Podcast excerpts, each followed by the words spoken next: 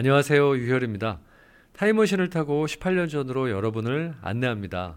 MBC 만화열전 마스카 5편을 지금부터 방송합니다.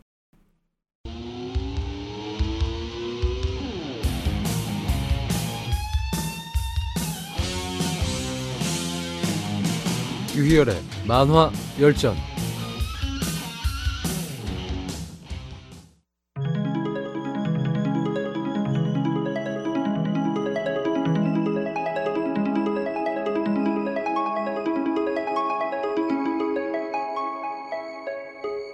마스카 헤세드의 대마법사 이야기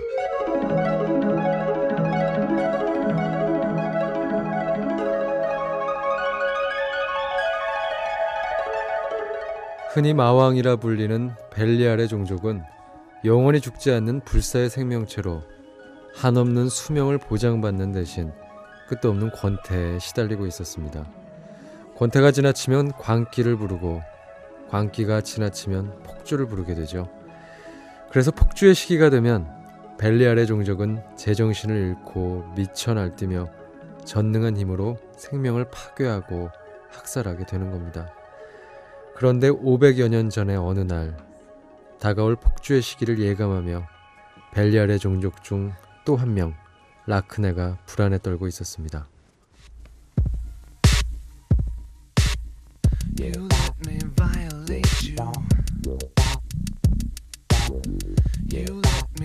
me desecrate you. 머지않아 나는 또 복주하게 된다. 내가 밟고 있는 이 땅에서 천년 가까이 살아온 모든 생명들을 대부분 몰살하겠지. 해일과 전쟁, 파괴가 이어지고 또다시 피가 강물을 잃을 거야. 라크네. 그건 우리들 마왕에게 있어 일종의 간질 발작 같은 거야. 권태가 뇌에 이상을 일으켜 생기는 일이니까 신경 쓸 것 없어. 너는 살아있는 것들을 몰살시키는 일이 재미있단 말인가? 늘 재밌지는 않지. 지금 시빌라라고 불리는 이 땅도 내 손에 의해 여러 번 파괴됐지. 하지만 만 년을 넘게 살다 보니 사는 거나 죽는 거나 모두 시간의 흐름일 뿐이라는 생각이 들어. 폐허가 되더라도 다시 몇백 년만 흐르면 또 지겹게들 몰려들지 않는가. 쓸어내도 끝이 없는 악순환일 뿐이야. 그런데 그것들을 살려두자고? 네 목이나 심장을 찔러서라도 말인가? 그래, 그게 내가 원하는 것이다. 라크네, 왜 나에게 그런 일을 해달라는 거냐? 동족에 호소하는 거지. 네가 지구에서 몇 안 되는 나의 동족이기 때문이야. 정 그렇다면 도박하는 셈치고 한번 해보지. 도박이라니. 너라면 정신을 잃고 미쳐 있는 나 하나쯤 죽이는 건 식은 죽 먹기일 텐데. 그건 내가 제정신일 때의 얘기지.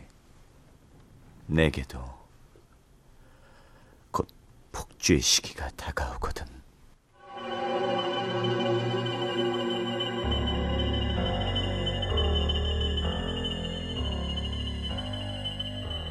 벨제의 마왕 라크네와 시빌라의 마왕 사이에 이러한 거래가 있었고 그 후 얼마 되지 않아서 두 명의 마왕은 폭주의 시기를 맞이하게 됩니다. 그리고 그때 레아를 잃고 방황을 하던 소년 시절의 엘리우가 마왕들의 폭주 현장에 들어갔던 거죠. 네가 내 심장을 찌르다니. 비록 칼끝이 살짝 심장을 건드린 것이지만 말이다.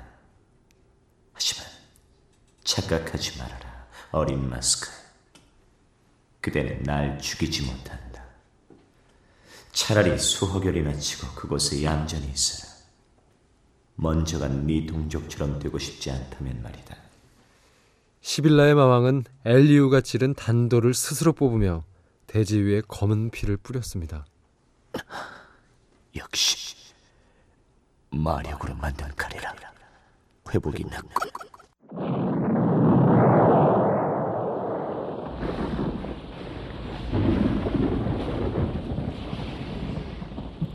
이건 뭐지? 먼 곳에서부터 다가오는 것이 있다. 섬뜩하리만큼 강하고 거대한 것이 다가온다.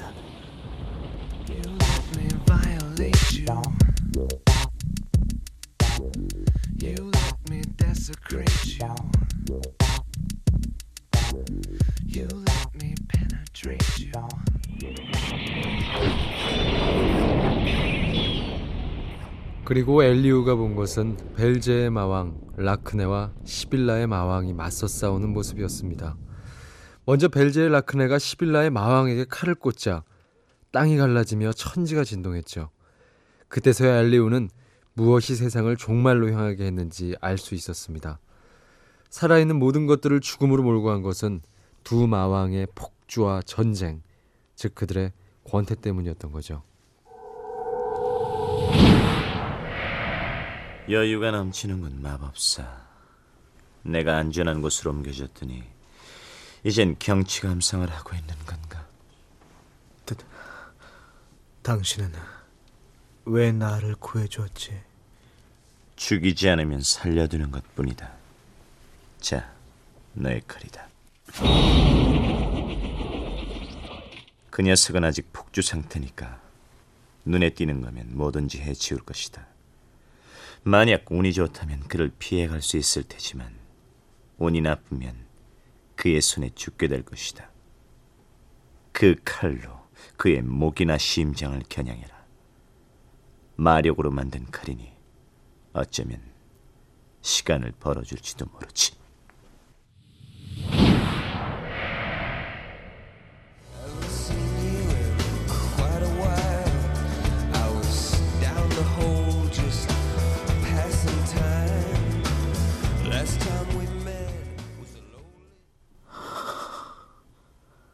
나도 차라리 피해자는 대지 위에 눕고 싶다.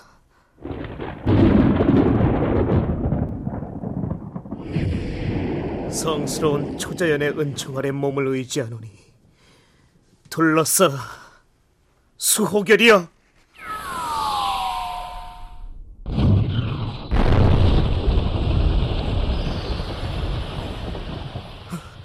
수호결이 이렇게 간단히 깨져버리다니 나는 저자에게 죽기 위해서 이곳을 찾아온 것일까?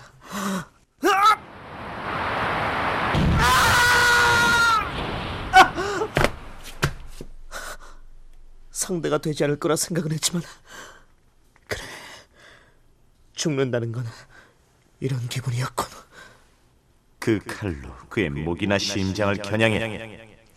지, 내가 널 보내주지.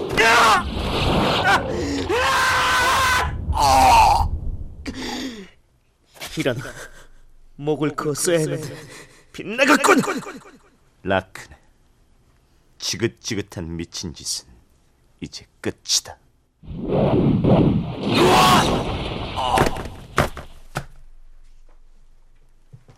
엘리우가 앞쪽에서 라크네의 왼쪽 입을 갈랐을 때 시빌라의 마왕은 라크네의 등 뒤에서 나타나 라크네의 심장을 맨손으로 도려냈습니다.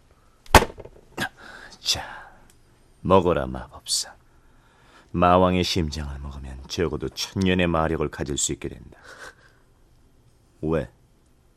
별로 마음에 들지 않나 보지? 지금 내 심장으로 뭘 하는 건가? 이건 텔레파시인가? 저 녀석이 말을 하지 않는데도 그의 말이 들리고 심장이 없는데도 살아있잖아 네가 감히 내게 겁도 없이 칼을 꽂았다. 애송이 마법사 주제에 그건 제 생명을 구하기 위함이었습니다. 당신 같은 존재들은 생명이 유한한 자들이 갖는 죽음에 대한 공포를 말합니다. 그만두지. 어린애를 상대하는 건 체면 문제니까. 라크네. 이제 심장 재생은 끝난 것 같다. 오늘은 봐주겠다. 하지만 400년 후 너를 찾아 이 땅에 다시 오겠다.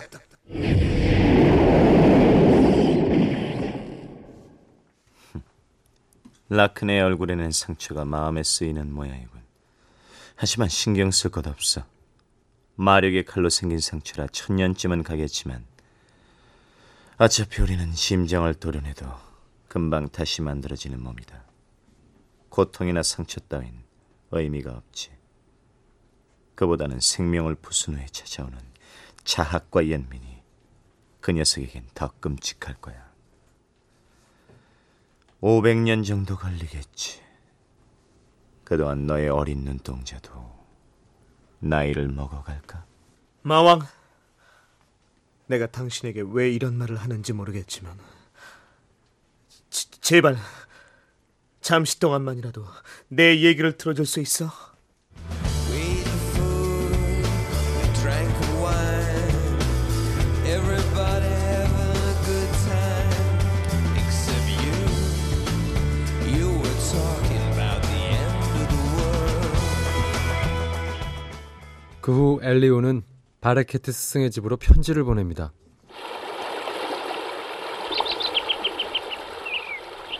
스승님, 엘리후의 편지입니다. 아직 살아갈 이유를 발견하진 못했지만 시빌라에서 천천히 찾아보기로 했다고 합니다. 그래. 엘리후는 정말 엉뚱하군요. 스승님, 엘리후를 바레케트로 부르지 않으실 건가요? 마법사가 머물 곳을 찾았다는데 그럴 수야 없지.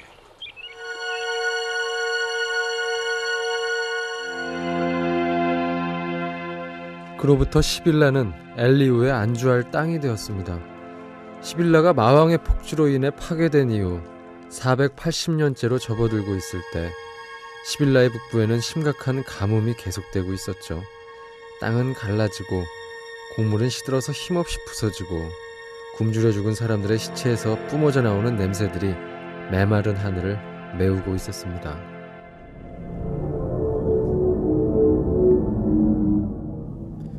이제 더 이상 보고만 있을 수는 없습니다. 이러다가 대지는 모두 갈라지고 인간들은 모두 까마귀 밥이 되고 말 것입니다. 하지만 이 가뭄을 타개하기 위해 비라도 부르자는 건가요? 왜 안 된다는 겁니까? 비를 부릅시다. 밖에서 죽어가고 있는 생명들을 한번 생각해 보십시오. 아, 언제까지 이렇게 탁스탄 공론만 하고 계실 겁니까? 자네 목숨이 몇 개인가? 예? 비를 부르는 마법은 위험하네. 설사 성공했다 하더라도 초자연의 질서에 도전한 마스카들은 살아남을 수 없지. 하지만 비를 부르는 마법이 정말 있다면 그걸 사용할 수도 있다는 뜻 아닙니까? 비를 부르는 마법을 사용할 수 있는 자는 초자연의 질서로부터 벗어나 있는 유일한 존재인 벨리알밖에 없어.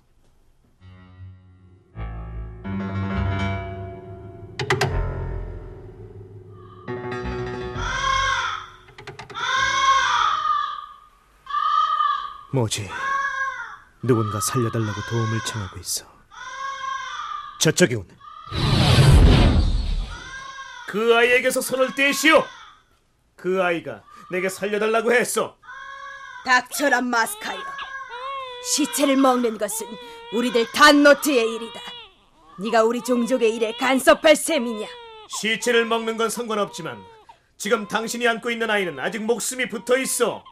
그건 당신이 상관할 필요가 없어. 이 아이는 곧 죽을 테니까. 잠깐! 아니 그 아이는 마스카족이졌어. 저런 눈치가 느리건 마스카족의 사람아. 이 아이도 당신처럼 이마에 에벤을 달고 태어났지. 하지만 이 아이는 반쪽짜리야.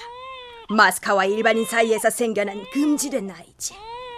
그래서 내가 아이의 애미가 나를 찾아와서 아이를 없애달라고 했어. 그 아이가 반쪽이라는 사실을 또 누가 알고 있지? 이 마을이야 굶주림으로 텅 빈 지 오래니까 거의 없다고 할 수 있지. 그리고 아이의 애미는 내가 이미 먹어버렸으니까. 그거 잘 됐군.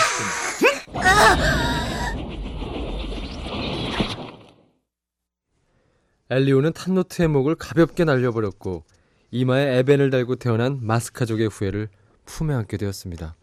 하지만 몸에서 분리된 탄노트의 목은 계속해서 짓거리고 있었죠. 교활한 마스카이어, 네가 나를 죽인 대가로 저주를 내리마. 너의 사랑은 더럽혀지고 너의 생명은 것이다. 탄노티어 시체를 먹고 사는 자가 어찌 마스카의 후예에게 손을 댈 수 있단 말인가? 이제 그만해두고 사라져라 영원히! 자 아가야 우리 함께 가자. 이제야 내가 할 일이 생각이 났구나. 시빌라에 단 하나밖에 없다는 그 사람을 찾아가는 거야 마스카 종족은 대대로 유전되는 표지를 갖고 태어납니다. 마스카족의 표지인 에베는 이마에 있는 점과 같은 것으로 그때의 기분에 따라 색깔이 변하는 특성을 가지고 있죠. 그럼 480년 만에 엘리우와 시빌라의 마왕이 만나게 되는 마왕성으로 함께 가보실까요? 내일 이 시간 기대해 주세요.